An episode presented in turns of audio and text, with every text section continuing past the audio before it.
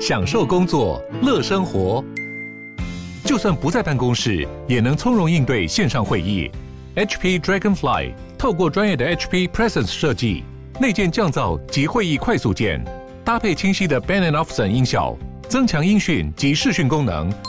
HP Dragonfly 顶级商务笔电，采用 Windows 11专业版，让您在会议中享有最佳的视觉和听觉品质。The Army's Jinmen Defense Command on Wednesday confirmed that a Chinese civilian drone had approached a Sentinel station in Jinmen's Lieyu Township earlier this month. Pictures and videos captured by the drone have been subject of much debate on social media, both in China and Taiwan, as they show high definition images of soldiers at the station. The Army says the footage and images were captured with a telephoto lens and that the drone had not photographed any military secrets. Outside their sentry post, soldiers look up at the camera. The image is clear enough to see the soldiers' expressions and even their glasses. This photo was taken by a Chinese civilian drone in Lieyu Islet in Taiwan's Jinmen County.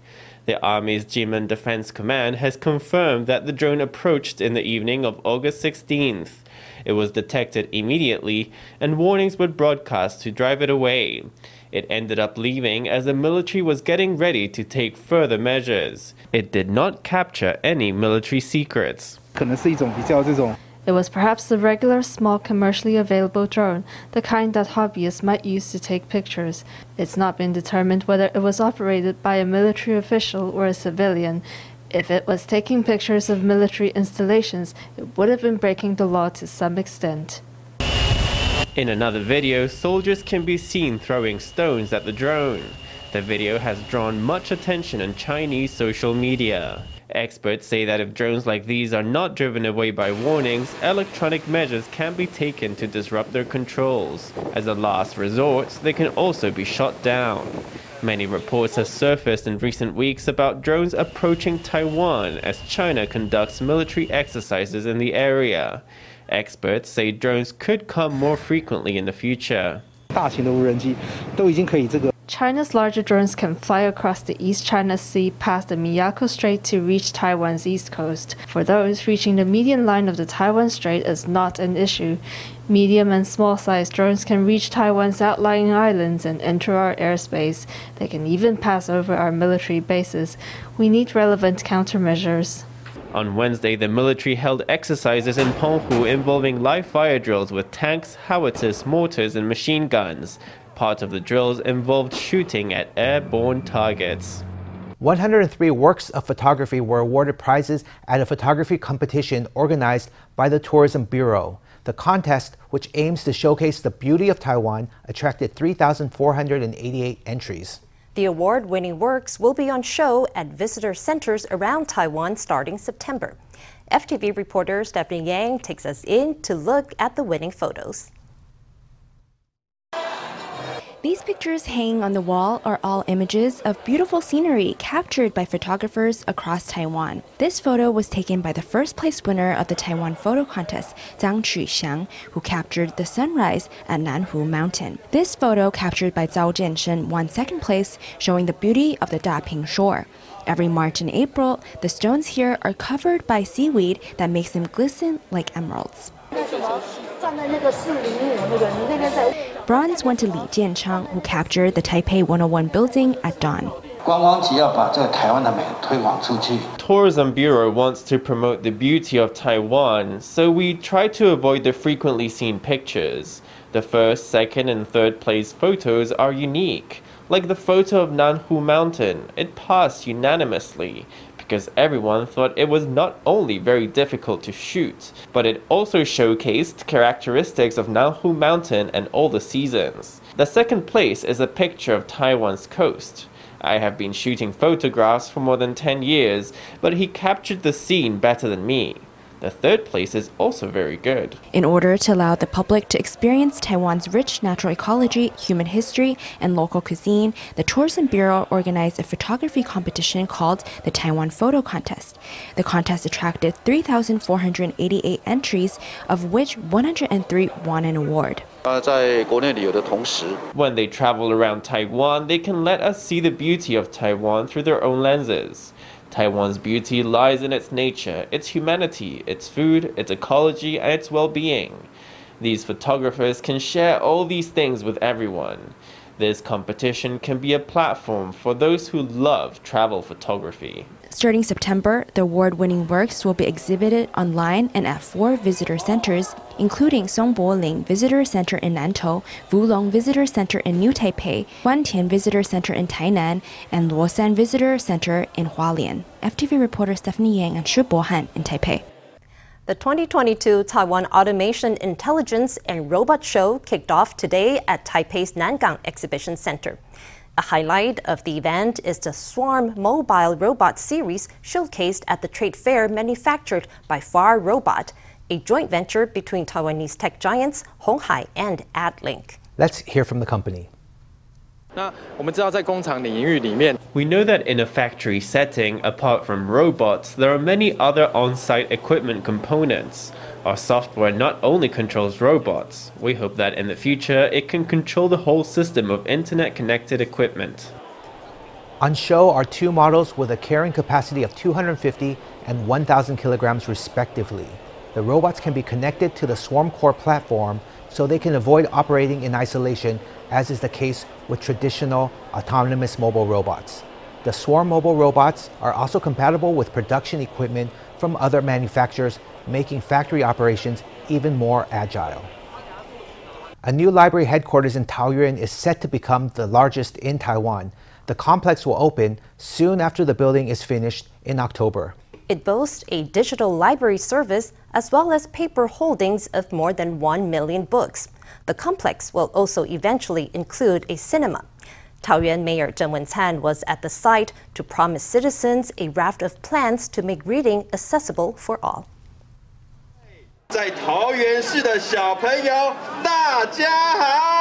The song begins and kids bop along with the dancer on stage. The building next to them, behind these railings, has a unique design.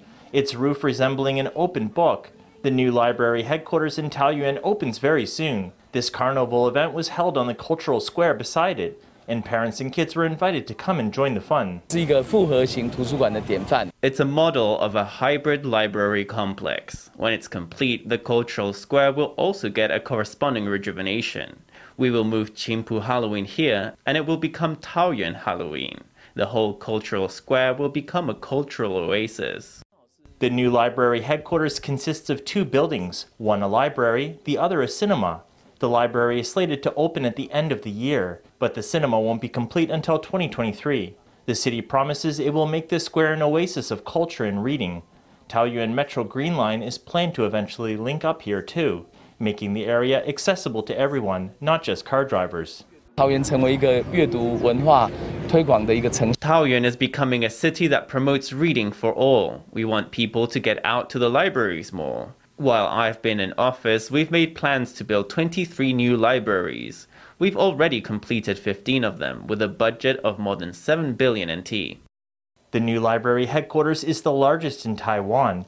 Its holdings will number more than a million books. It will also support smaller libraries in both lending books and making it easier for readers to return books. It has a smart library system where readers can read books digitally.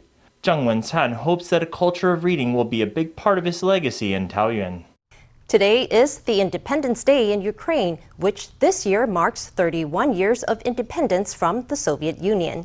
Over in Taiwan, the Presbyterian Church and a group of volunteers sent off a gift for Ukraine hospital beds.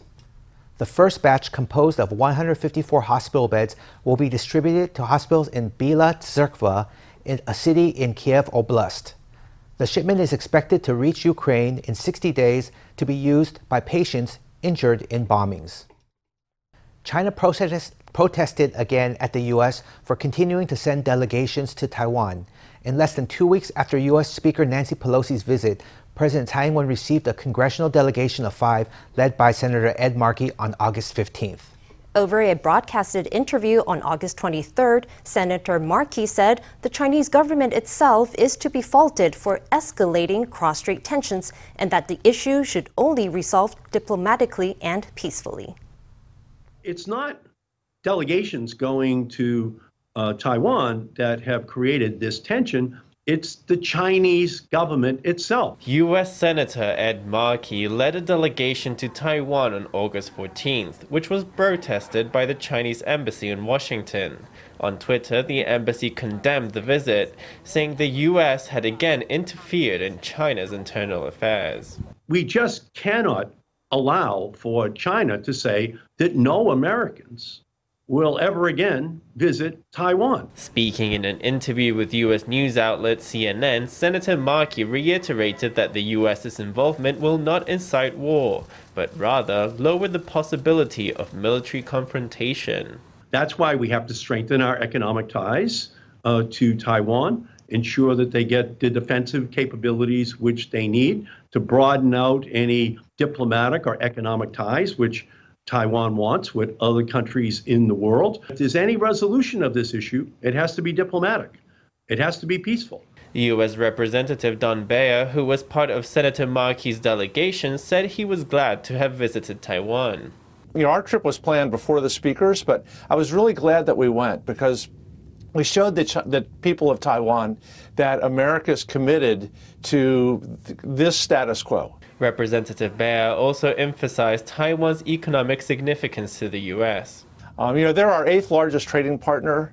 Um, the president's already announced the Indo-Pacific uh, Economic Framework, which which will very much include Taiwan. Just about a week after Markey's visit, another U.S. delegation led by Indiana Governor Eric Holcomb arrived in Taiwan on August 21st.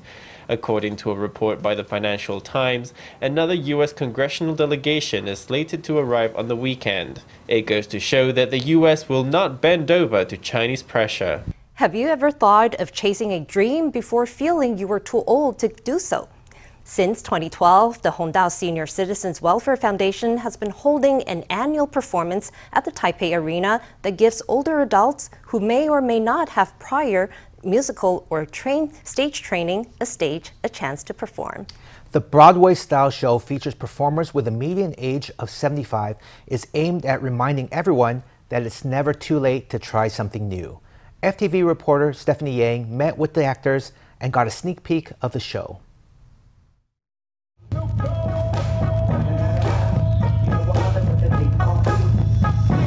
Older adults take to the stage showing off breakdancing moves. These people will be performing in October in the Taipei Arena. They've been rehearsing four hours a week for the past year. They hope to show their audience that, as long as you keep chasing your dreams, nothing is impossible. We feel very happy and energetic because breakdancing is usually performed by young people. Many people don't believe that we can breakdance. At first, no one thought that we would be able to perform at the Taipei Arena. Our dream came true. We are going to perform at the Taipei Arena. I used to folk dance. Our teacher taught us this, and I had a great time. My daughter and son were very happy to know that I am going to perform at the Taipei Arena. 屏东县下部社区将演出的主题是埃及法老王阿多阿嬷现在身上所穿着的。There's also this couple. They've been together for 65 years and say they are excited to be part of the production this October.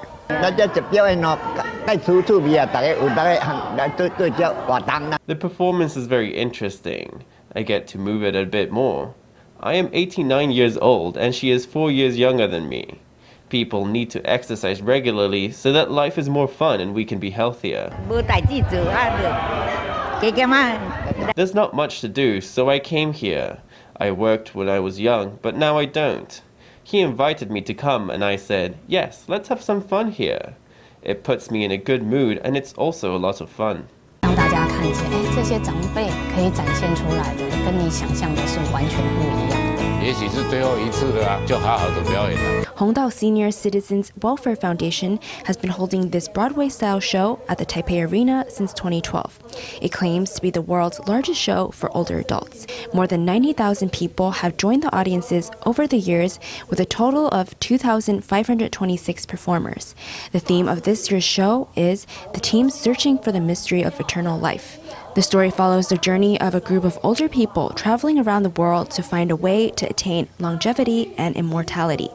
over 250 older adults from eight localities around Taiwan will perform. Uh, we found a professional director who is in charge of writing the script and building a professional stage.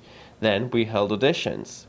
After that, older adults in the entire Taiwanese community had an opportunity to practice and then perform at Taipei Arena, which is considered an international stage. The oldest performer is 95 years old. The median age of these adults is 75. The Hongdao Senior Citizens Welfare Foundation hopes to encourage more older adults to chase their dreams and live a healthy lifestyle. The show will be free of charge and take place at the Taipei Arena on October 29th. FTV reporter Stephanie Yang and Shi Bohan in Taipei. The Mid Autumn Festival is right around the corner, and many are more than ready to get their grills up and running for a family barbecue.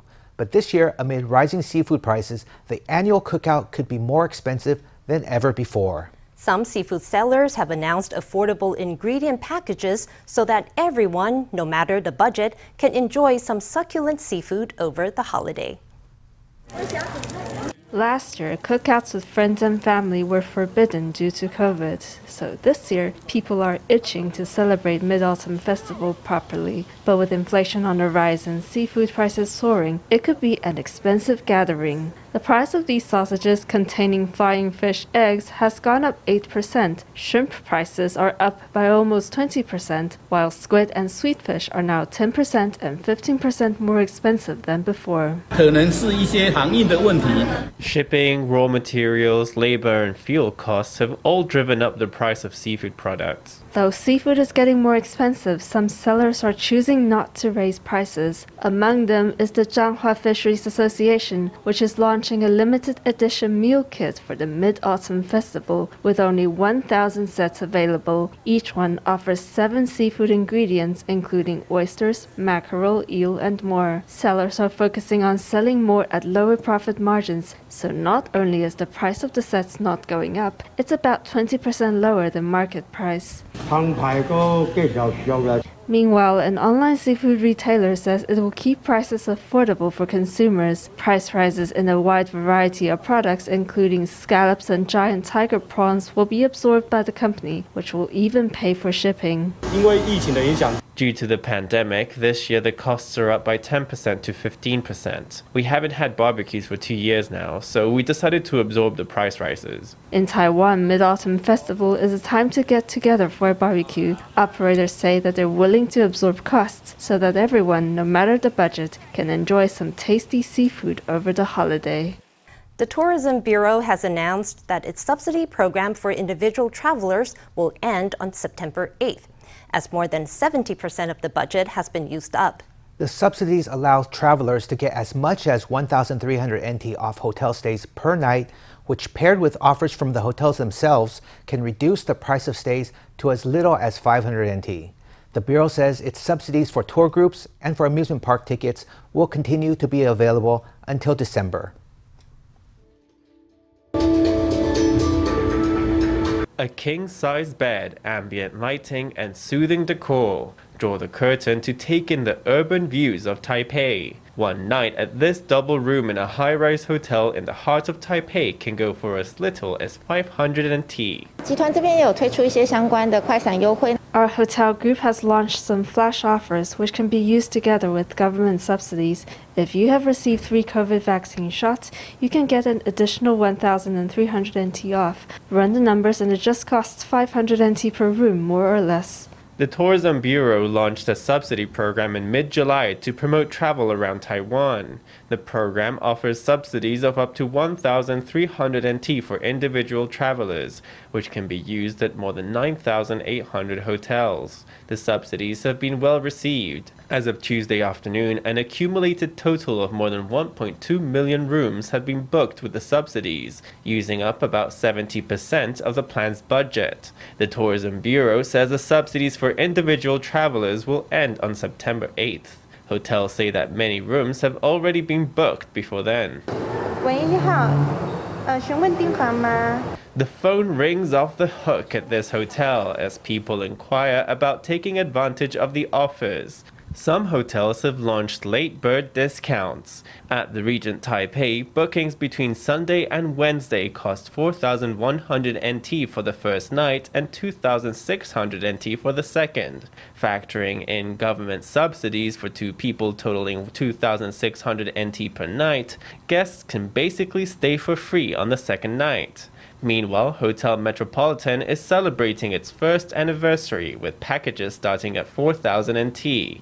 Add in the subsidies, and a night stay could cost as little as 2,700 NT. At the Cosmos Hotel Taipei, stays between Sunday and Friday range from 1,300 NT to 1,800 NT. That is without counting the 1,300 NT subsidy from the government. 我们对于团游的补助 是一直还在持续中。 The subsidies for tour groups will continue being available. There is still plenty of funding for that, so they'll be available until December 15th. I strongly encourage people to book tour groups. We also still have the 70% discount for amusement parks. The Tourism Bureau says tourists will be able to take advantage of the government subsidies until December by traveling as part of a tour group. Japanese House of Representatives member Furuya Keiji on Wednesday sat with Legislative Yuan Speaker You Si-kun. Furuya is currently leading a delegation in Taiwan that on Tuesday met with President Tsai Ing wen. In his remarks at the Legislative Yuan, Representative Furuya quoted in Taiwanese Hokkien the words of the late Japanese Prime Minister Abe Shinzo A Taiwan emergency is a Japanese emergency. Let's hear from him. Taiwan, 10分大使とだからこそ共通の価値観を持つ国々が I would like to emphasize that like minded countries should work closer together. One way to describe what Japan Taiwan relations have come to is a friendship where a friend in need is a friend indeed. 他是台湾永远的好朋友。Abe Shinzo had been a forever friend to Taiwan, especially when he said during heightening cross strait tensions that a Taiwan emergency would be a Japanese emergency, and also an emergency for the Japan US alliance. The Taiwanese people were really touched. We'd like to thank former Prime Minister Abe for laying a solid foundation for Taiwan Japan relations. His spirit and friendship will forever live in the hearts of the Taiwanese. The Japan ROC Diet Members Consultative Council, chaired by Representative Furuya of the Liberal Democratic Party, is the largest parliamentarian Taiwan friendship group in Japan. Under his leadership, the council arranged a video conference between President Tsai and former Prime Minister Abe during an annual meeting back in March.